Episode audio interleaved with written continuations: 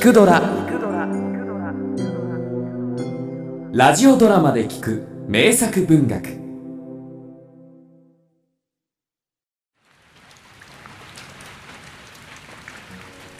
雨上がり。山の口幕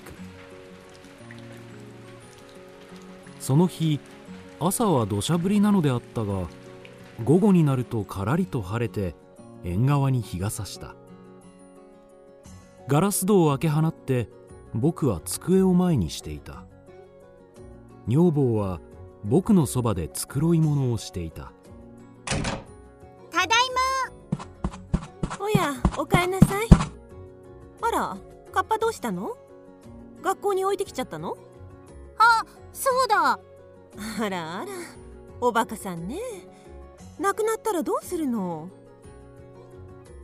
明日は忘れずにカッパを持って帰るよう念を押したりしていたのだが僕の目にはいかにも雨上がりの午後とでも名付けたいような母子の風景なのであった。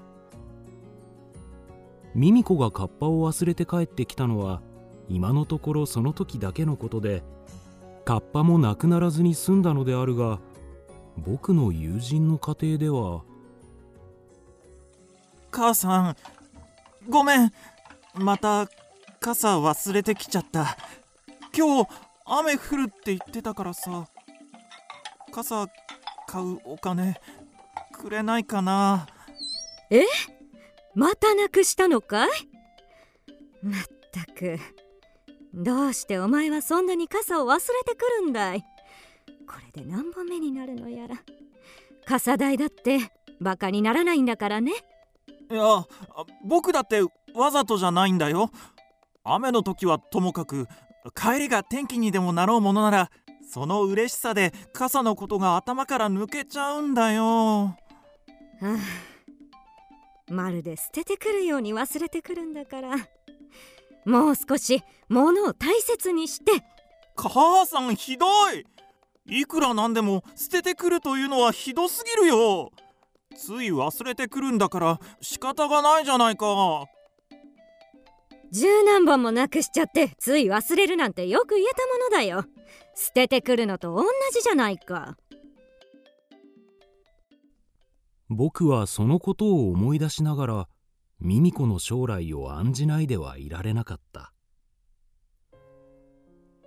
ある日の雨上がりの午後日の差し込んできた縁側に出て僕らは夫婦でミミ子のカッパの噂をした。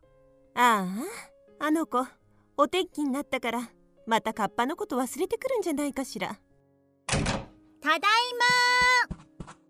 早かったわねおかえんなさい。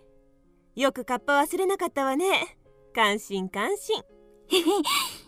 ま でもねランドセル忘れてきちゃったのよ。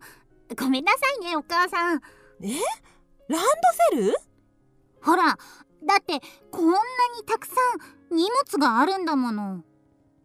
ミミ子はそう言いながら片方の手にぶら下げていた草履袋だの手提げかごだの縁の上に投げ出して片方の手で胸に抱いていたゴワゴワの赤いカッパをそれらの上に追っかぶせたのであるがなるほど小さな体ではそれらのものを運ぶだけでも精一杯のことに違いなかったのであろう。おまけにお天気になったために前の経験が目を覚ましたりしてカッパを忘れてはなるまいとそのことにも気を取られたりしてついランドセルには失礼してしまってそのまま置き忘れてきたのではあるまいか。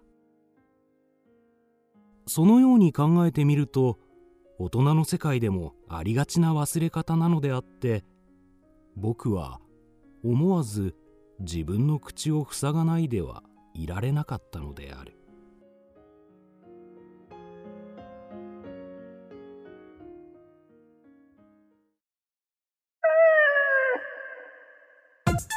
聞くドラは YouTube にもチャンネルを開設。チャンネル登録お待ちしています。そして Twitter で独り言をつぶやいています。詳しくは公式サイトからどうぞ。